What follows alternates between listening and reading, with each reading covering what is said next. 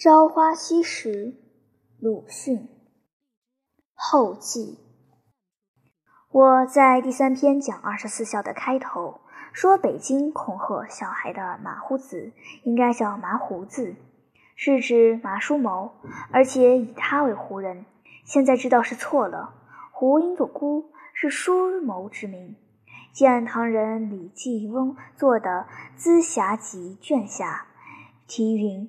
非麻胡，原文如此。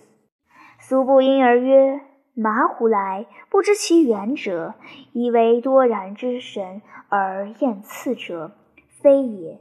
隋将军麻姑，性酷虐，炀帝令嗨卞和，威灵既盛，至至同望风而为，互相恐吓，曰：‘麻姑来，至同于不胜。’”转孤为胡，知如宪宗朝觐，将好评，藩中皆谓旦。其国因而提者，以平步之则止。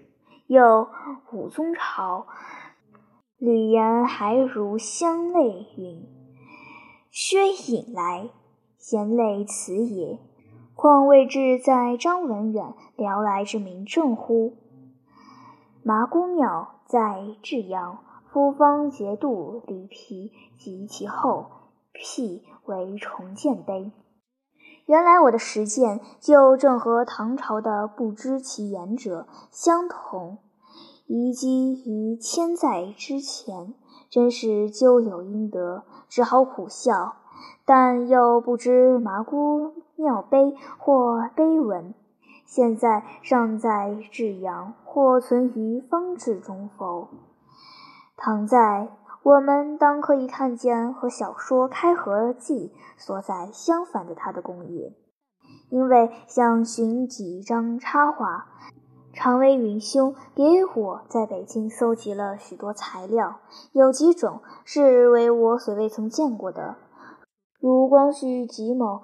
萧州胡文炳作的《二百习孝图》，原书有注云：“习读如习。”我真不解，他何以不直称四十，而必须如此麻烦？及其一，我所反对的郭巨儿，他与我还未出世前几年，已经删去了。序有云。坊间所刻二十四孝善矣，然其中郭巨儿一事，魁之天理人情，孰不可以训，并且不自量，枉为编辑。凡矫荒过正而可以求名者，盖以歌海，唯则其事不位于正，而人人可为者，类为六门。这位宿州胡老先生的勇气。委实令我佩服了，但这种意见恐怕是环抱者不乏其人了，而且由来已久的。不过大抵不敢毅然删改。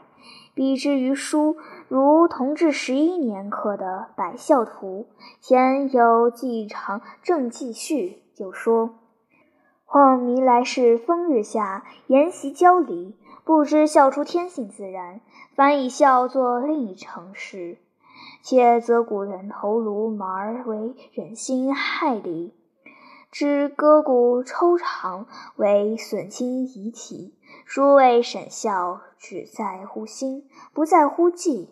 尽孝无定行，行孝无定事。古之孝者，非在今所宜；今之孝者，难拟古之事。因此，使此地不同。而其人其事各异，求其所以尽孝之心，则异也。子夏曰：“是父母能竭其力，故孔门问孝。”所答何尝有同然乎？则同治年间就有人以马等事为忍心害理，卓然可知。至于这一位继承正纪先生的事，我还是不太懂，或者像是说这些事现在可以不必学，但也不必说他错。这部百孝图的起源有点特别，是因为见了越东言辞的白美心咏而作的。人重色而以重孝，未道之圣心，可谓至矣。虽然是会稽与宝真南浦编辑，与不枉有同乡之谊，但我还只得老实说，不大高明。例如《木兰从军》的出典，他注云。隋史这样名目的书，现今是没有的。唐诗隋书那里面又没有木兰从军的事，而中华民国九年上海的数典却偏偏将它用时韵翻译了。书名的前后各添了两个字“男女百孝图全传”，第一页上还有一行小字道。家庭教育的好模范，又加了一篇无下大错皇帝锦时的序。开首先发同治年间继承正纪先生一流的感慨，开自欧华东迁，海内成学之徒嗷嗷然。奢谈自由平等之说，至道德日久沦序，人心日益交离。寡廉鲜耻，无所不为；侥幸行险，人思尽信，求所谓砥砺艰愚。树身自爱者，是不多诛焉。其观私事之整心害理，鸡犬如陈叔宝之无心肝。长此滔滔，因何敌之？其实陈叔宝模糊到好像全无心肝，或者有之。诺拉他来配，忍心害理，却未免有些冤枉。这是有几个人以凭郭巨埋儿和李娥头颅的事的。至于人心，有几点，却也似乎正在交离起来。自从男女之秘密、男女交合新论出现后，上海就很有些书名喜欢用“男女”二字关首。现在是连以正人心，而后风俗的百孝图上也加上了。这大概为因不满于百美心咏而叫嚣的会稽余宝真南浦先生所不及料的吧。从说百行之先的孝，而忽然拉到男女上去，仿佛也近乎不庄重、交离。但我总还想趁便说几句，自然节礼来减省。我们中国人即使对于百行之先，我敢说也未必就不想到男女上去的。太平无事，闲人很多，偶有杀生成人舍生取义的。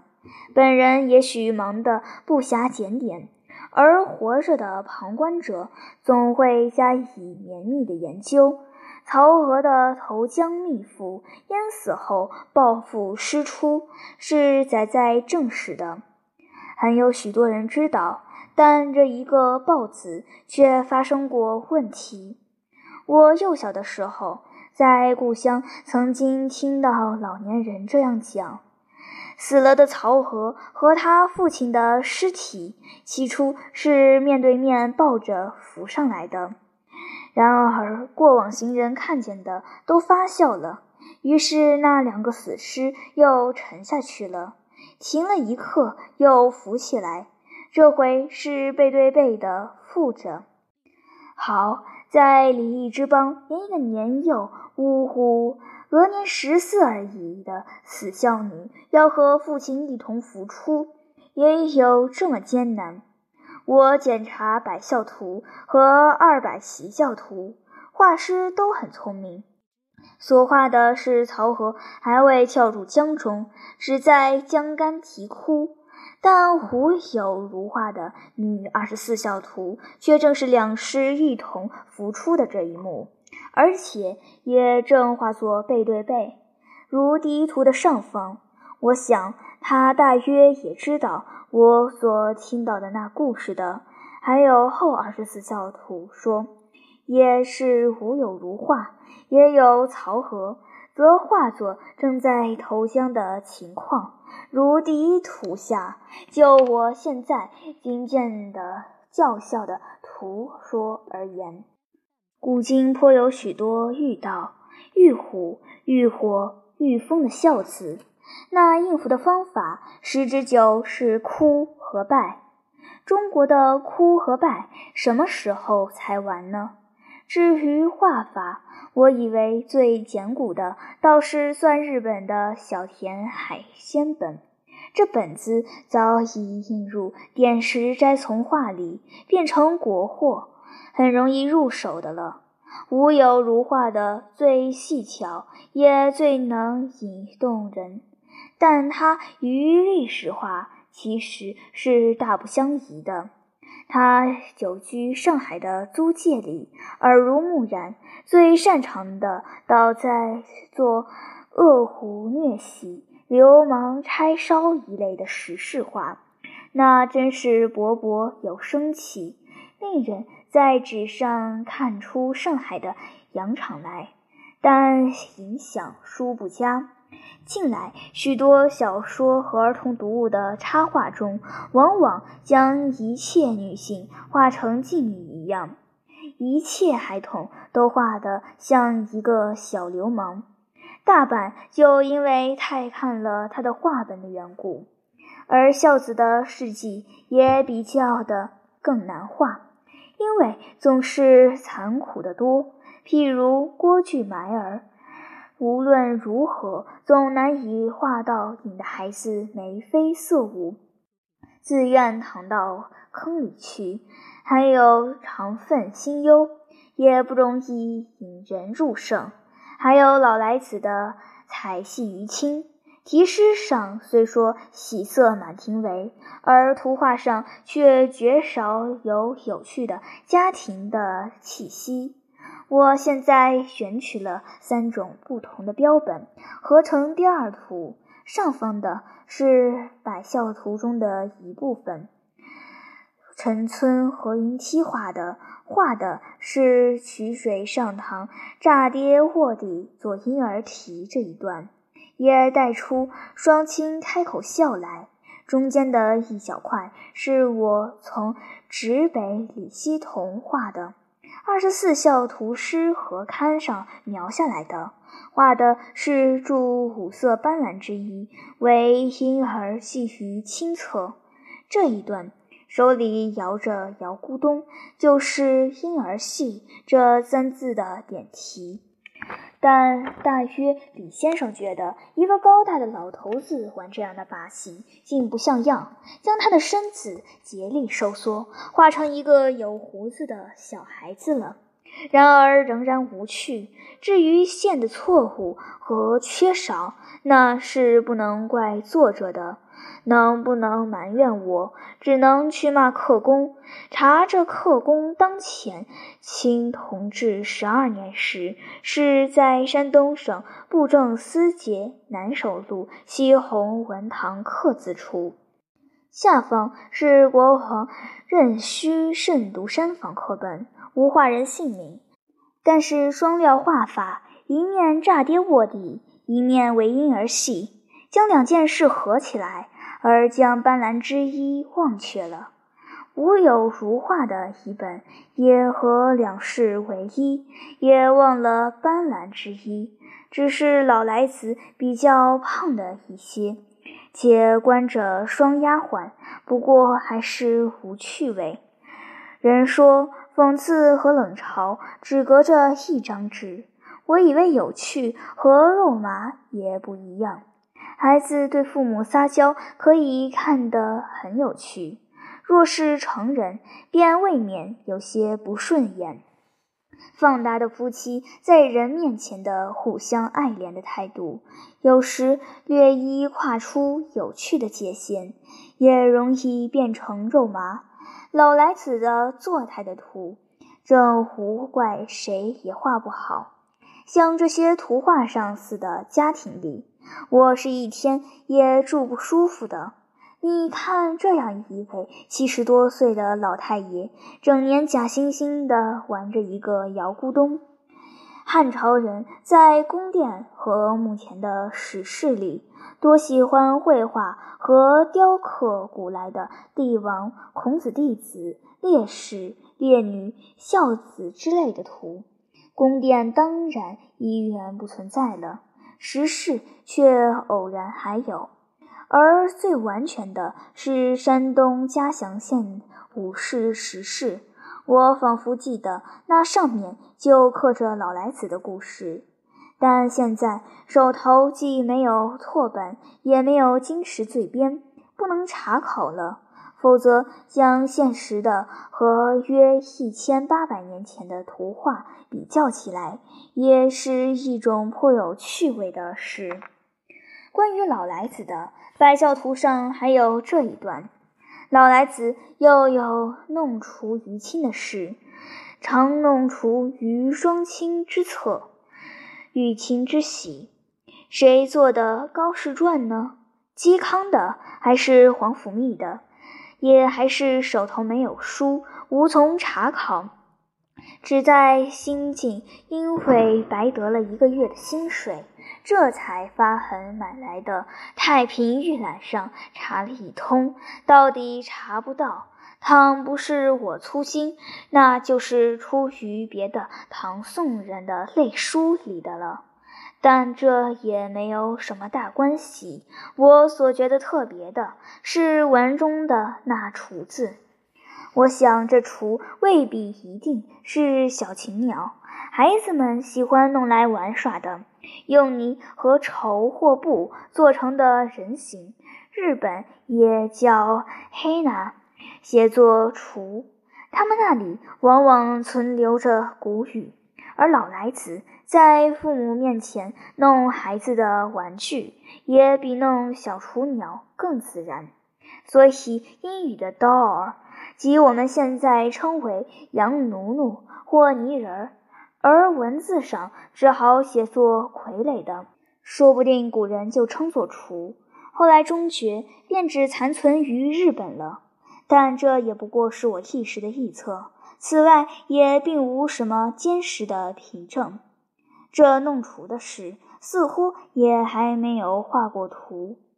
我所搜集的另一批是内有无常的画像的书籍。一曰《玉历超传警示》，一曰《玉历至宝钞》，其实是两种都差不多的。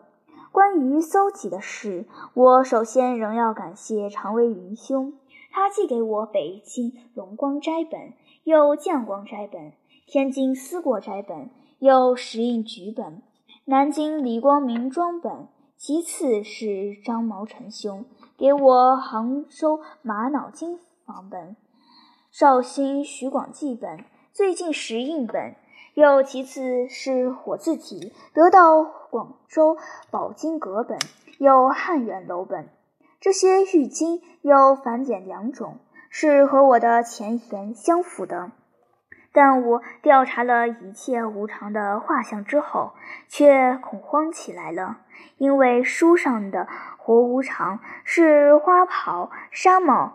背后插刀，而拿算盘，戴高帽的却是死有分。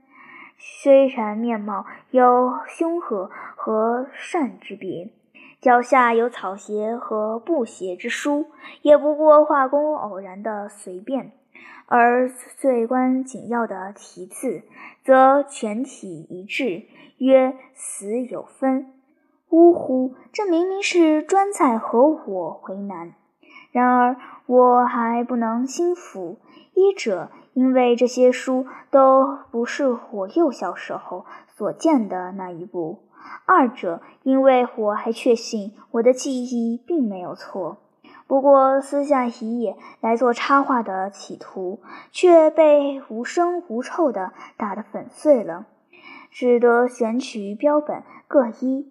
南京本有死有分和广州本的活无常之外，还自己动手添画一个我所记得的木莲戏或银神赛会中的活无常来塞责。如第三图上方，好在我并非画家，虽然太不高明，读者也许不至于真责吧。先前想不到，后来曾经对于吴有如先生被迫说过几句蹊跷话。不料曾几何时，急需自己出丑了，现在又预先辩解几句，在这里存案。但是如果无效，那也只好超出大总统的哲学，听其自然。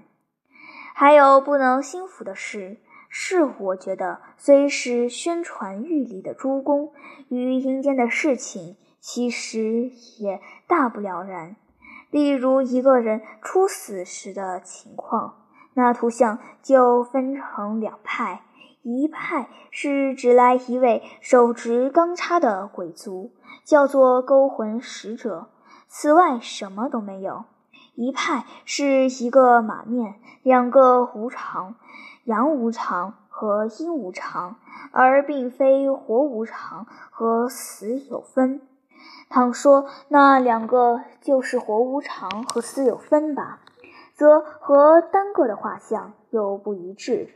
如第四图板上的 A，阳无常何尝是花袍纱帽？只有阴无常却和单画的死有分颇像的，但也放下算盘拿了扇。这还可以说，大约因为其实是夏天。然而又长了那么长的络腮胡子了呢？难道夏天时一多，他竟忙得连修瓜的功夫都没有了吗？这图的来源是天津撕过的本子，合并声明，还有北京和广州本上的，也相差无几，必是从南京的李光明庄课本上取来的。图画和 A 相同，而题字正相反了。天机本是指阴无常者，他却倒是阳无常，但和我主张是一致。那么，倘有一个素衣高帽的东西，不问他胡子之有无，北京人、天津人、广州人，只管去称为阴无常或死有分。我和南京人则叫他活无常，各随自己的便罢。明者时之兵也，不关什么紧要的。不过我还要添上一点 C 图，是绍兴徐广记课本中的一部分，上面并无题字，不知宣传者语意云何。我幼小时常常走过徐广记的门前，也闲看他们的刻图画，是专爱用弧线和直线，不大肯做曲线的。所以无常先生的真相在这里也难以判然。只是他身边另有一个小高帽，却还能分明看出为别的本子上所无。这就是我所说过的，在赛会的时候出现的阿林。他连办公时间也带着儿子走，我想大概是在叫他跟随学习，预备长大之后可以无改于父之道的。除勾摄人魂外，十殿阎罗王中第四殿五官王的案桌旁边，也十九站着一个高帽角色，如地图，一取自天津的思过斋本，模样颇漂亮。二是南京本，舌头拖出来了，不知何故；三是广州的宝金阁本，扇子破了；四是北京光荣斋本，无扇，下巴下一条黑，我看不透它是胡子还是舌头；五是天津石印局本，也颇漂亮，然而站到第七殿泰山王的公案桌边去了，这是很特别的。有老虎示人的图上，也一定画有一个高帽的角色，拿着纸扇子，暗地里在指挥。不知道这也就是无常呢，还是所谓仗鬼？但我相信晚上的掌柜都不戴高帽子。研究这一类三魂渺渺、七魂茫茫、死无对证的学问是很新颖，也极占便宜的。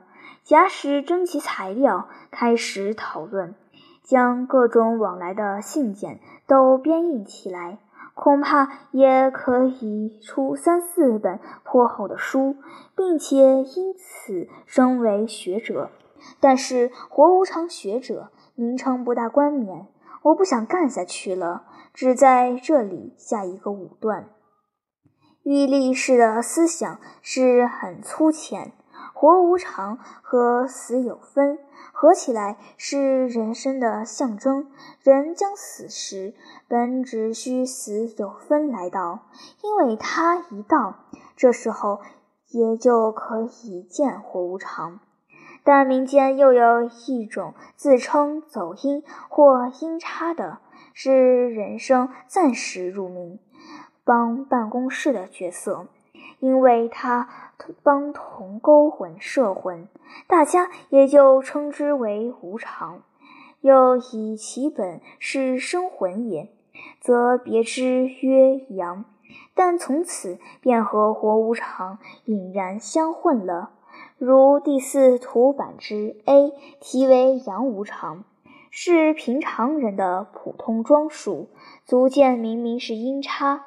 他的职务只在领鬼族进门，所以站在阶下。既有生魂入冥的阳无常，便以阴无常来称职务相似，而并非生魂的死有分了。做梦联系和营生赛会虽说是导起，同时也等于娱乐，扮演出来的应该是阴差，而普通状态太无趣，无所谓扮演，不如奇特些好。于是就将那一个无常的衣装给他穿上了，自然原也没有知道的很清楚，然而从此也更传恶下去。所以，南京人和我之所谓活无常，是因他穿着死有分的衣冠，顶着真的活无常的名号，大背经典，荒谬的很的。不知海内博雅君子以为如何？我本来并不准备做什么后记，只想寻几张旧画来做插图，不料目的不达。便变成一面比较剪贴，一面乱发议论了。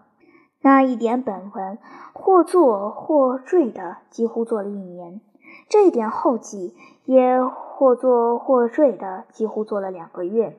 天热如此，汗流浃背，是已不可以已乎？原为结。一九二七年七月十一日。写完于广州东堤鱼楼之西窗下。